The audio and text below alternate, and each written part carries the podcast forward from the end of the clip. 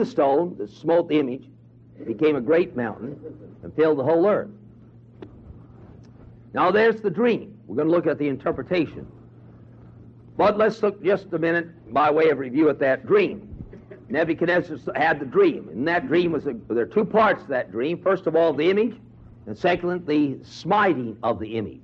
The same idea, the same concept is found also in Daniel chapter 7, only it's given Daniel chapter 7 from a different perspective.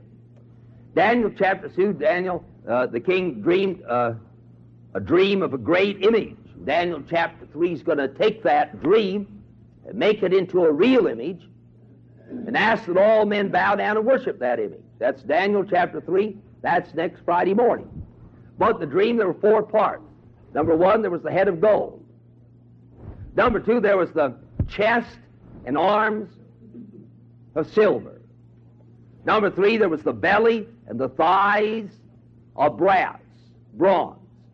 And then number four, there were the legs of iron and the feet and toes of iron and clay. Now that's the image.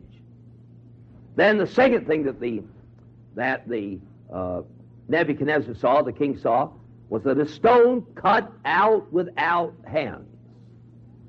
And all interpreters interpret this of Jesus Christ.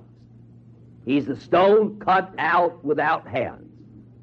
Comes and smites the image like a flying missile. Smites the image. He smites the image at its feet. It's interesting. He smites the image at its feet. Where are the ten toes? Second, he smites it cataclysmically, suddenly, dramatically. Third, when he smites it, he suddenly and cataclysmically destroys the whole image.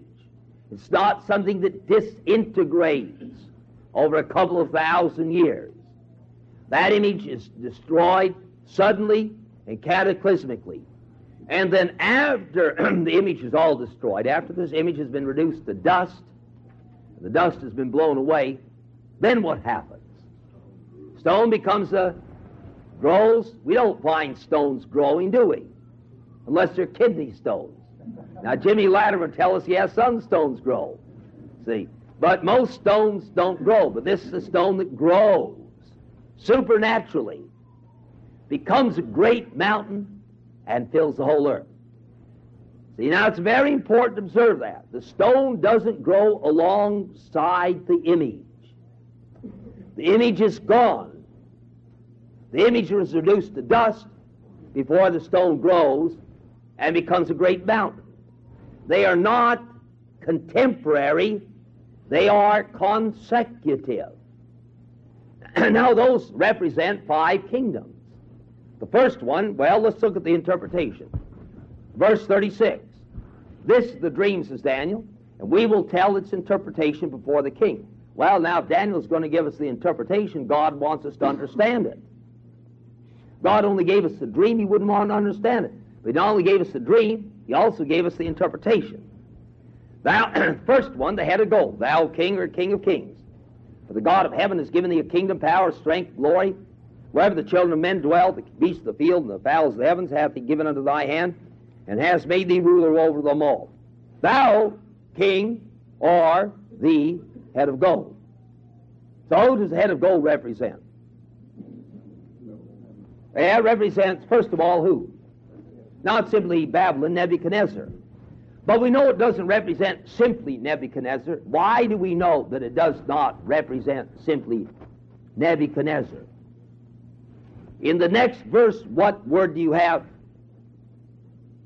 in front of the word kingdom? What is it? Another. Verse 39, and after thee, after you, Nebuchadnezzar, shall arise another king or kingdom. Kingdom. So Nebuchadnezzar represents, when he says, Thou art the head of gold, he means you and the kingdom over which you uh, govern represent the head of gold.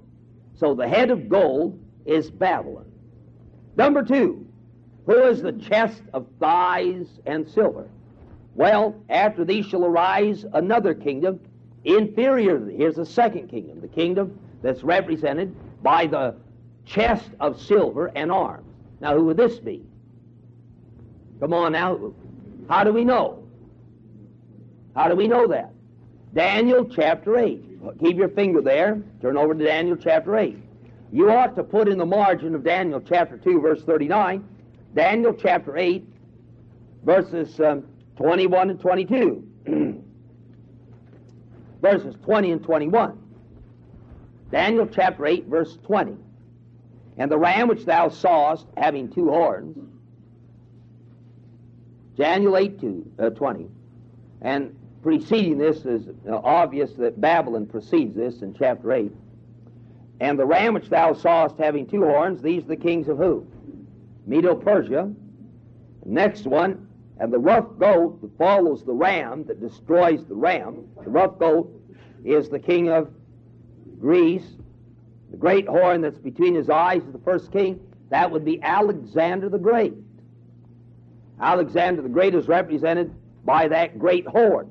Don't confuse the great horn of Daniel chapter 8, Alexander the Great.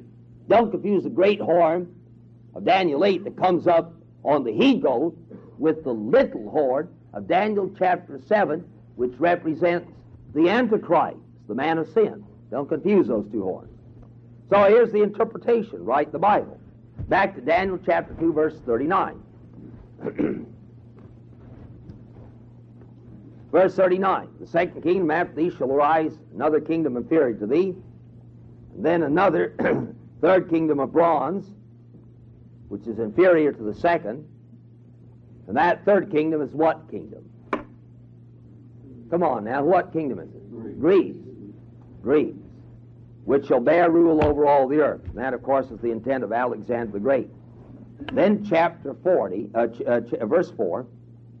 What is the third word in your Bible in verse 4? There's only four kingdoms the legs and the feet, uh, the legs and the feet and toes of iron and clay represent but one kingdom. The fourth kingdom shall be strong as iron. For as much as iron breaks in pieces, subdues all things, as iron that breaks all these, shall break in pieces and bruise. And whereas thou sawest the feet and toes part of potter's clay and part of iron, the kingdom shall be divided. But there shall be in it the strength of the iron, for as much as thou sawest the iron mixed with the clay. And as the toes of the part were part of iron and part of clay, we would call it today probably tile, hardened clay, tile which is brittle. The toes, of the feet were part of iron, part of clay. So the kingdom, which kingdom? Number four, including the legs and the feet and the toes. So the kingdom, the fourth kingdom, shall be partly strong and partly broken. Whereas thou sawest iron mixed with miry clay, they shall mingle themselves with the seed of men, but they shall not adhere one the iron to the clay, even as iron is not mixed with clay. And the days of these kings shall the God of heaven set up a kingdom. Now, what kingdom is this? Yeah, this, pardon? No, no, no, no. Yeah, this is the fifth kingdom. Let's go back over that. It's important now. What's the first kingdom? They had to go. That, what's the second kingdom? Medo Persia. What's the third kingdom? Greece, and then the fourth kingdom, represented by the iron legs and the feet and toes of iron. What kingdom is that? Then how? And then what's the fifth kingdom? Kingdom of Jesus Christ, the kingdom that set up. Now listen, that set up after all the other kingdoms are destroyed like dust and are blown away. These kingdoms are they concurrent or are they consecutive? What are they? Consecutive. That's very important. See? They're not concurrent. Will you look here? See, they're not concurrent. It's not that the kingdom of Babylon runs concurrent with the kingdom of Medo Persia. The kingdom of Medo Persia runs concurrent with Alexander's kingdom or the Greco Macedonian kingdom. And the Greco Macedonian runs concurrent with the Roman kingdom. And the the Roman kingdom runs concurrent with the kingdom of God's Son Jesus Christ. One declines, and then the other comes up. And then that second one declines, and the third one comes up. The third one declines, and the fourth one comes up, and then the fourth one doesn't decline, it's suddenly, dramatically destroyed. And after it's destroyed, then the fifth kingdom, the kingdom of the stone, grows into a mountain, is set up. How many great kingdoms are go- going to dominate, especially Western civilization? How many? Just five. No more. Just five. No more. No more. Babylon, Medo Persia, Greco Macedonian, Roman, and the kingdom of God's Son, Jesus Christ. Someone says, well, how come they're all centered over that way? How come they're not over in China or over in India? Because all these kingdoms are those kingdoms that are going to have some relationship to and focus upon Palestine, which, after all, is the center of God's dealings. As, as the prophet calls Palestine, Jerusalem, the navel of the earth. And uh, these kingdoms are all developed in relationship to that. Now, we looked at the first kingdom. Look at chapter, chapter 2, verse um, 30, 38. The end of verse 38, what are the last five, six words of verse 38? Thou art the head of gold.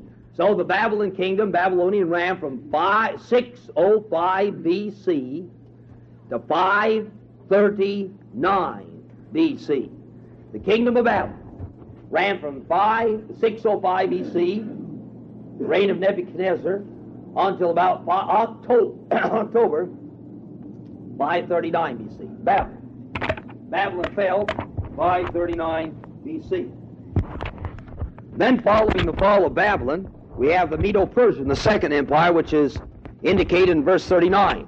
After these shall rise another kingdom, that's the Medo Persian Empire, and that ran from 539 BC till about, what was that date I gave you? About 331 BC, about the time that Alexander marched across uh, uh, what we call today Turkey, Asia Minor, and Syria, and down into Palestine and Egypt, and then came on back up, and then marched east down through the Mesopotamian area and invaded uh, Persia, and Persia was conquered. And that's about 331, 330 BC. And then the next one is the Greco Macedonian Empire. Now, the empire of Alexander was split up after his death. Alexander died 323 BC, and his, and, and his empire was split up in four ways. But the Greco, Greco Macedonian Empire controlled Palestine, and it controlled it for the next couple hundred years. What was the date I gave you? About 331 to 1, 1 about 146. About 146 BC. Then the next one is what empire is that? Rome, that's the fourth empire. And it begins, let's say, about 146. That's the fall of Carthage, North Africa. And that's the fall of Corinth in Greece. 146 BC. How long does it run? How long does it run? Pardon? Well, it's still running. See? Still running. If we believe the kingdom of God's Son on earth, the stone that became a mountain is not yet set up. See? Now, when we come to the fourth kingdom and the fifth kingdom, we come to a division in interpretation among conservatives. There are those conservatives that believe that the stone that became a kingdom becomes such at the first coming of Christ. And that through the preaching of the gospel, the kingdoms of this world are slowly disintegrated. Uh, 2,000 years, it have to be slowly.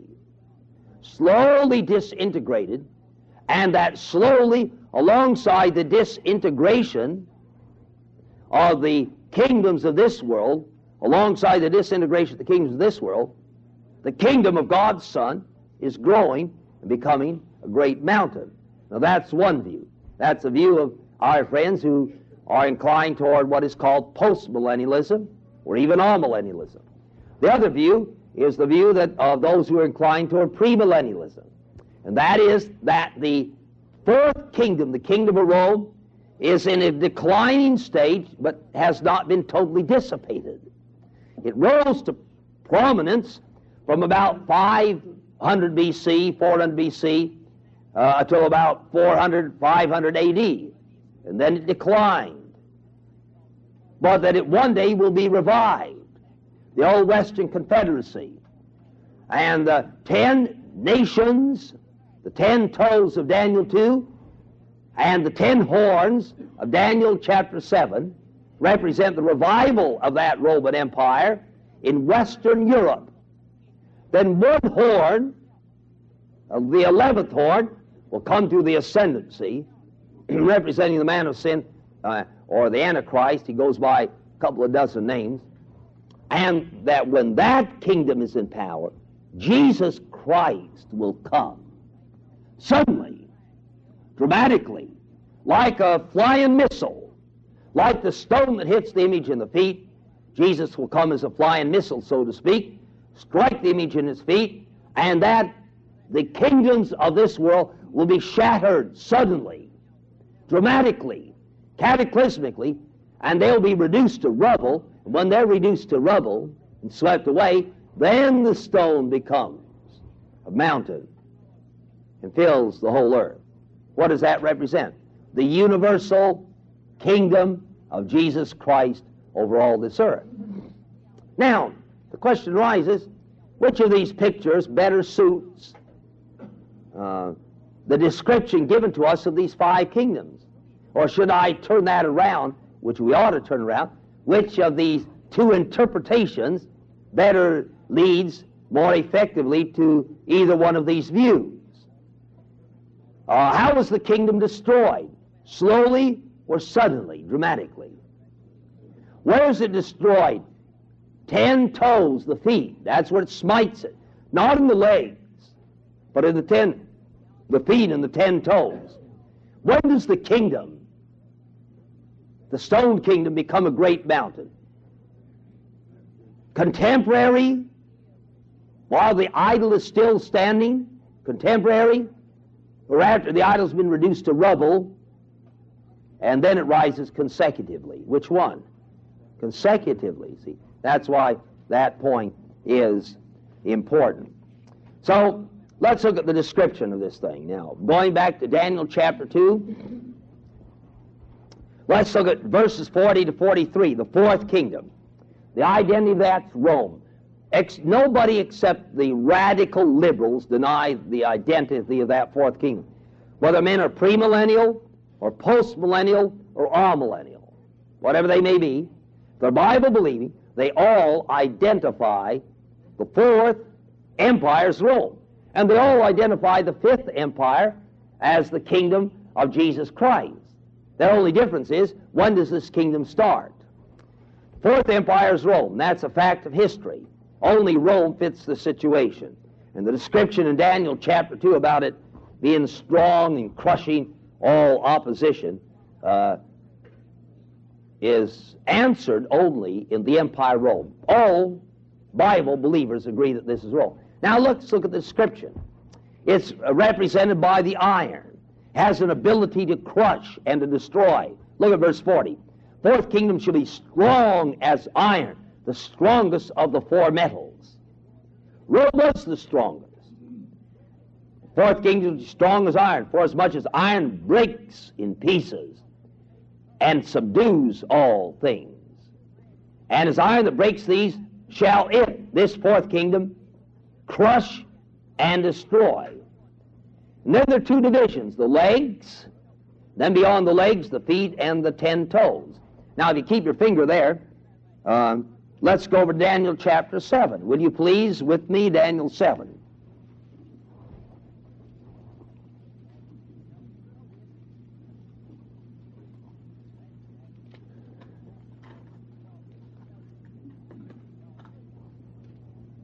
All right, Daniel chapter 7, verse 7 and 8. Now you have the same picture, only under a different form. Daniel chapter 7, verse 4.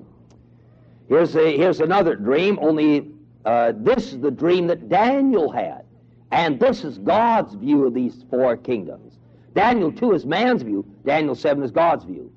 Daniel 7, verse 4 The first was like a lion, that's the head of gold, had eagle's wings. I beheld till its wings were plucked, was lifted up from the earth, made stand upon the feet as a man.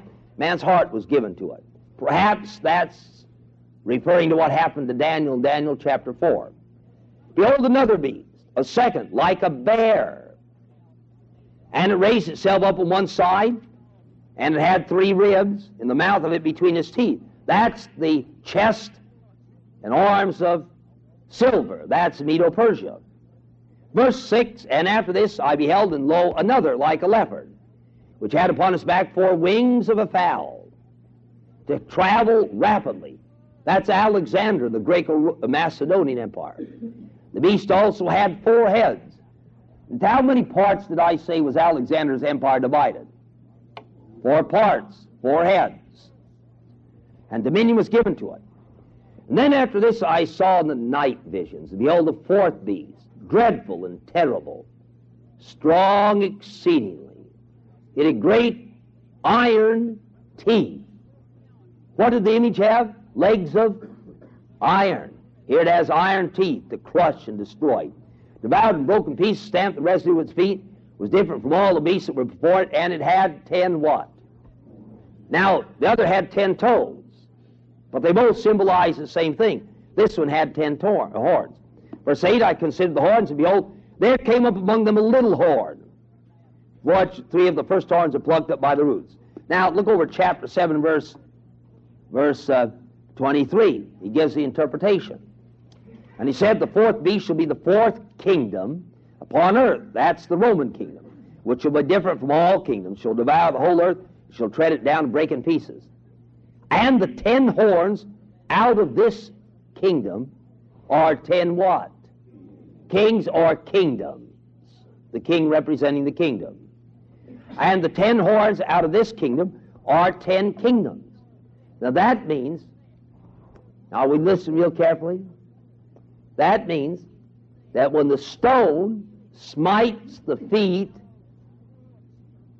in its feet, when the stone smites the image in its feet and the ten toes, it smites it sometime when that kingdom has within it, that empire has within it ten parts, ten kingdoms.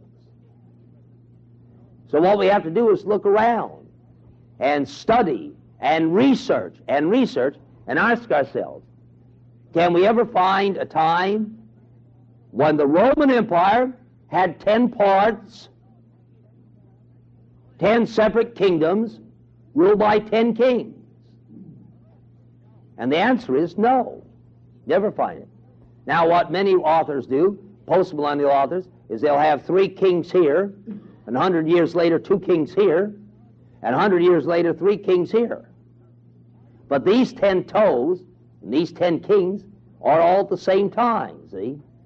When does the stone smite the image? When all ten kings are present. So we got to find something in our interpretation which the stone, the kingdom of Jesus Christ, destroys the fourth kingdom, the Roman kingdom, when it was constructed of ten sub kingdoms. And that's never taken place. Now let's go back to chapter 2 chapter 2. The final form of it given to us in verses 41 to 43. What you have, may I suggest to you, between verse 40 and verse 41, how much do you have there? About an eighth of an inch? You have about an eighth of an inch? Yeah, well, you got about 2,000 years of history, I believe. So you got about 2,000 years of history. Because what you have in verse 40 has already taken place what we're going to have in 41, 42, and 43, I believe, has not yet taken place. You'll search in vain for any time when the Roman Empire had ten kingdoms within it. Never has happened. Verse 41 Whereas thou sawest the feet and toes, part of potter's clay and the part of iron, the kingdom shall be divided. The, there shall be in it the strength of iron, for as much as thou sawest the iron mixed with miry clay. As the toes of the feet were part of iron, part of clay, so the kingdom shall be partly strong and partly broken. Whereas thou sawest iron mixed with miry clay, or tile, they shall mingle themselves with the seed of men, but they shall not adhere one to another, even as iron is mixed to uh, clay, is not mixed to clay. Now, what does this represent? Well, it simply represents the, the fact that in the final form of Gentile world power, that's going to have within this kingdom the uh, strength and weakness, iron and clay. That within the final ten form kingdom, there's going to be the strength of iron and the weakness of clay. The kingdom shall be divided. These two do not stick together. It says they shall mingle themselves, but they shall not hear. Now, what does this refer to? Well, you know, interpreters going to have a field day with this sort of thing. I suppose we simply don't know. Uh, probably the best we can uh, get is that it represents that there will be, in this final ten kingdom form of this world empire. Now, are you following me? In this final ten kingdom form of the Roman Empire, there'll be those kingdoms that are autocratic, military dictatorships, the strength of iron, and also, I suppose, democratic with its weaknesses. There'll be those kingdoms that are strong politically. I, I suppose that iron represents strength in the political realm, not social, not economic, not religious, political. So there'll be those empires that are strong politically, ruled by one man, an autocrat. And there'll be those kingdoms that are weak politically, ruled entirely by the men in general.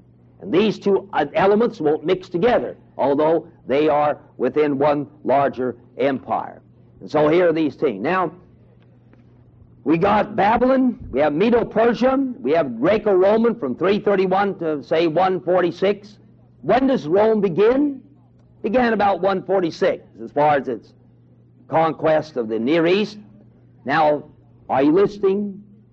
When will it end? That's what we want to know. See, everybody's agreed about the time it begins. Everybody's agreed premillennial, postmillennial, amillennial. Everybody's pretty well agreed when the Roman Empire.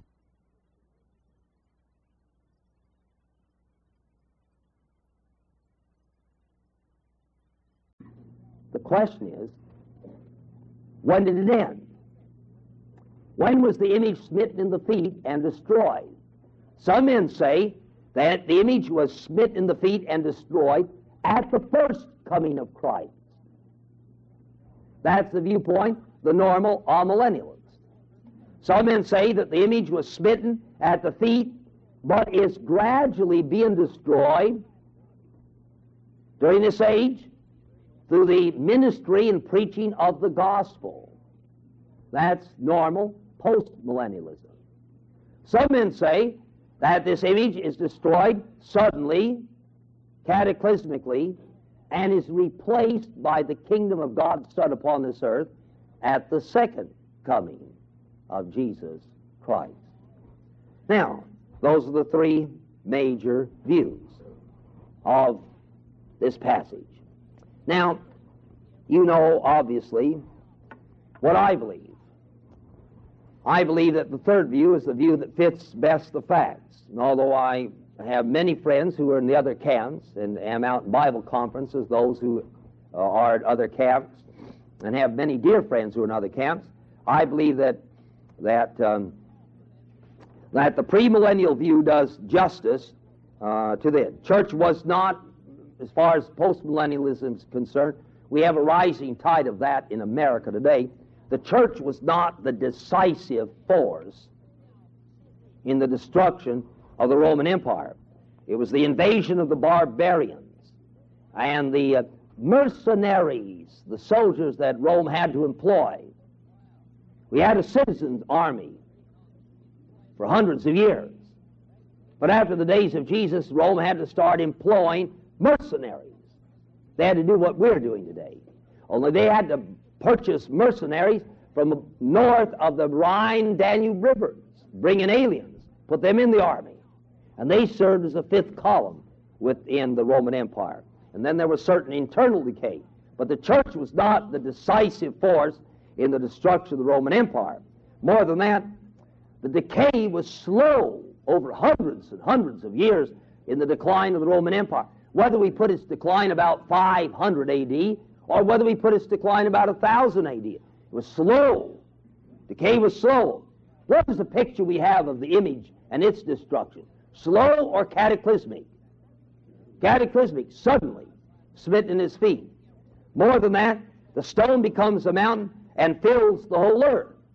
Uh, nobody can say that today. Nobody can say that the stone is filling the whole earth today. There are more pagans today than there were in the days of Paul. Nobody can say that's true even in Memphis.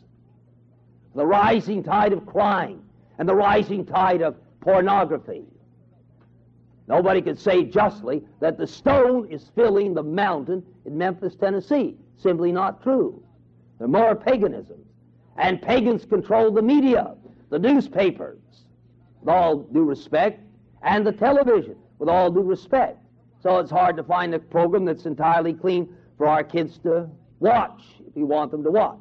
Fortunately, our television is old, and it's gone on the blink on Channel 5 and Channel 3. My kids still ask, you know, when are we going to get it fixed, Dad? Well, I said just after the rapture. See, so if you want to. the stone, notice furthermore, the stone did not begin to become a mountain until after what event happened. The image destroyed and became as what? Dust. I wonder if everybody sees that point. See, only premillennialism fits that point. The image is destroyed, reduced to dust. When the image is destroyed, reduced to dust, then the stone begins to grow. Now, if that image represents the kingdoms of this world, that means the kingdoms of this world are destroyed, reduced to dust, before the mountain of the kingdom of God's Son grows in this earth and fills the whole earth. That's described, and we're not going to read it, in Revelation chapter 19. So I believe that this view, the premillennial view, forms it. There'll be continuous form of the fourth kingdom, those submerged and submerged now for about 1,500 years. What will be its final form in the last days when it's revived? One empire with ten separate parts, ten kingdoms. The stone destroys this image in the ten kingdom state. The final form will be ten toes, ten horns, ten kingdoms. That has never taken place in Roman history. The stone destroys the image in the ten horn, ten toe state, ten kingdom state. That has never taken place in history. It's destroyed, I believe, at the second coming of Jesus Christ, suddenly, cataclysmically, and he sets up his universal and sovereign rule over all this earth. Why do I believe it? Let me give to you the reasons, and then the time will catch us. Will you listen? Why I believe that uh, the second coming of Jesus Christ lies ahead. When he comes, he'll destroy the kingdoms of this world and establish his kingdom. First of all, there's never been a federation of ten kingdoms united in one group and subject to one man. That's the first one. There's never been a federation of ten kingdoms united in one empire and subject to one man. Second, the second proof is the nature of the destruction. What kind of destruction is pictured in Daniel chapter 2 and Daniel chapter 7? slow decay, or sudden destruction. Which of them? Sudden destruction. And that's never had any fulfillment in history. Third argument all these kingdoms are destroyed before. Now, what am I going to add after this? After the word before, all these kingdoms are destroyed before what? The stone kingdom grows and becomes a mighty mountain. That is, these kingdoms will be gone before the kingdom of Jesus Christ occupies this world, begins to grow. Not simply fills this world, but begins to grow. The stone, listen, the stone didn't begin to grow until after the kingdoms of this world were reduced to dust. It's not that the stone didn't become a mountain until that took place, but they even begin to grow until after the kingdoms are reduced. The fourth argument this fifth kingdom is universal and total. It's universal, it covers all the world, and it's total in that it's, uh, it's uh, brings every man within its sway. That's hardly true today. And the fifth argument is that the blessings that follow the stone's advent have never been fulfilled. We say, what are the blessings that follow the stone's advent? Universal peace. We got that today? No. Universal justice. We have that today? No. Every man shall sit under his own fig tree. Whatever a man earns, that will he get. Nobody will connive around and get more than he put in. See, that's the basic premise on which gambling is wrong. See, that a man ought to get what he invests. In that day, whatever a man invests, that will he get. Every man will sit under his own fig tree. Whatever work and labor he has invested in in the millennium, that will a man get back. And there'll be equity and justice and perfect peace. And those conditions have never obtained. And then we have in Daniel chapter 2, verses 46 to 49, we have the conclusion, which is the promotion of Daniel. Now you can read that. I'd like for you to turn with me to Revelation chapter 19. Read the fulfillment of this, I believe, in Revelation chapter 19.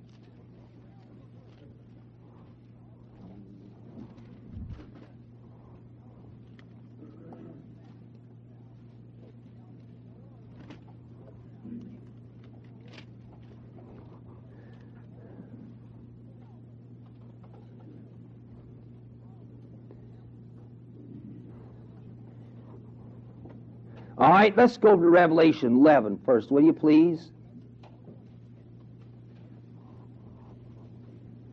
Revelation chapter 11, verse 15 says in Revelation 11 15, the seventh angel sounded, and there were great voices in heaven saying, The kingdoms of this world is become the kingdom of our Lord and of his Christ, and he shall reign forever and forever. Now let's go over to Revelation chapter 19. And here it describes this is the smiting of the stone in its feet.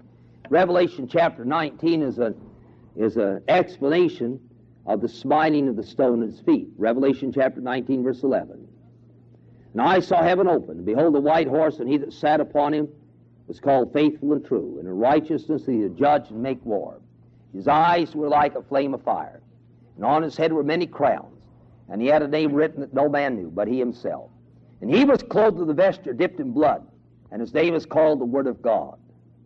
And the armies that were in heaven followed him upon white horses, clothed in fine linen, white and clean. And out of his mouth goes a sharp sword, that with it he should do what? Like the stone smote the image at his feet, out of his mouth goes a sharp sword that with it he should smite the nations, and he shall rule them with a rod of iron.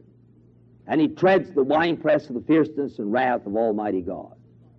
And he has on his vesture and on his thigh a name written, King of Kings and Lord of Lords. And I saw an angel standing in the sun, he cried with a loud voice, saying to all the fowls that fly in the midst of heaven, Come and gather yourselves together unto the supper of the great God. This take place after the battle of Armageddon. Verse 18, that you eat the flesh of kings, the flesh of captains, the flesh of mighty men, the flesh of horses, and of them that sit upon them, the flesh of all men, both free and enslaved, both small and great. And I saw the beast, which is another name for the man of sin, the Antichrist. I saw the beast and the kings of the earth. What kings? Those ten kings that are allied with him, the kings of the earth, and their armies, gathered together to make war against him that sat on the horse and against his army. And the beast was taken, and with him the false prophet that wrought miracles before him, which deceived them that received the mark of the beast and them that worship his image. And these both were cast alive into a lake of fire burning with brimstone. The beast, the Antichrist, and his henchman, the false prophet, are cast into hell before the millennium. The devil is not cast in the, into hell until after. And the remnant were slowly deteriorated for several hundred years. Is that what it reads? What does it read in verse 21? And the remnant were slain with the sword of him that sat upon the horse, which sword proceeded out of his mouth, and all the fowls were filled with their flesh. And skip down to chapter 20. And I saw thrones, and they that sat upon them, and judgment was given to them. I saw the souls of them beheaded for the witness of Jesus, for the word of God, who had not worshipped the beast, neither his image, neither received his mark upon their foreheads and their hands. They lived. They lived means they were resurrected and reigned with Christ a thousand years. But the rest, the rest of the dead lived not until the thousand years are finished. This, the first resurrection.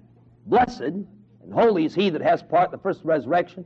On such the second death shall have no power, but they shall be priests of God and of Christ, and they shall reign with him a thousand years. Now, I'm going to close. What if you look up here? We finished that study of Daniel chapter 2. And you're going to say to me, I'm uh, kind of out at sea. And not only am I out at sea, but the fog is kind of heavy. Well, we're going to, Daniel knew that, God knew that, so he's going to come back the second time and give us a second picture of the same thing with a little more added detail in Daniel chapter 7. Now I want to close with this. You know, there are two, we, we have two prayers in the Bible. Matthew chapter 6, which is, the disciple said, Lord, teach us to pray. Our Father who art in heaven, hallowed be thy name. Thy kingdom come. That's a prayer. Thy kingdom come. I believe myself personally, that's a prayer for the coming of Jesus Christ to establish his reign upon this earth. We also have the book of Revelation, last chapter, even so, come, Lord Jesus. That's a prayer for the coming of Christ, I believe, for His church. And in my, my own personal experience, I pray for them both. See, even so, come, Lord Jesus. Because I know what that's going to mean for me. But when we say, Thy kingdom come, Thy will be done, we're praying for the vindication of the Son of God in this very scene where he was despised and rejected. And in a certain sense, I ought to be more concerned about that than I am about my own personal blessing. When I pray, Thy kingdom come, Thy will be done on earth as it is in heaven. How's the will of God done in heaven? Perfectly. How will the will of God be done in that day? Perfectly, see. Jesus Christ will be vindicated and honored in this place where he was crucified and rejected. And I want to tell you, I'm jealous in the right sense for the vindication of God's Son, and increasingly so today when I see his name blasphemed in the media and on television and up and down the streets. God someday is going to vindicate his son, and Jesus is going to come, and he's going to rule as King of Kings and Lord of Lords. And he'll be then what old Dr. Armitage used to call the beneficent despot. My wife says, don't use that term. See? I like that. The beneficent despot. You know what a despot is? Somebody rules with an iron hand. He will. But he will be beneficent. Francis Bacon said, power tends to corrupt. Absolute power corrupts absolutely. Not with Jesus Christ. He's the perfect man, and into his hands one day will be placed the sovereignty of this universe. Father, we thank thee for that coming day. We pray, even so, come, Lord Jesus, because that'll be the day when we see our Savior, and he'll take us to himself. And that'll be a tremendous day. But, oh Lord, far as thou art concerned, as far as thy Son Jesus Christ is concerned. What a great day that will be when the Son of God comes not humbly as a baby to Bethlehem, but as the King of kings and Lord of lords, as the sovereign of this universe to the Mount of Olives. Thou didst give the kingdom of this world to the first Adam. He let it slip out of his hands. Thou hast given the sovereignty of this world to the last Adam, Jesus Christ. And someday he'll come and take the reins of this world and rule it with perfect justice and equity. And he will be vindicated in this place where he was rejected. We sometimes ask ourselves, what is the purpose of the millennium? Why, above all else, the purpose is to vindicate the Son of God in the arena in which he was despised and rejected. And so we can pray, Our Father who art in heaven, hallowed be thy name. Thy kingdom come. Thy will be done on earth as it is in heaven. We pray this in the name of Jesus Christ our Redeemer. Amen.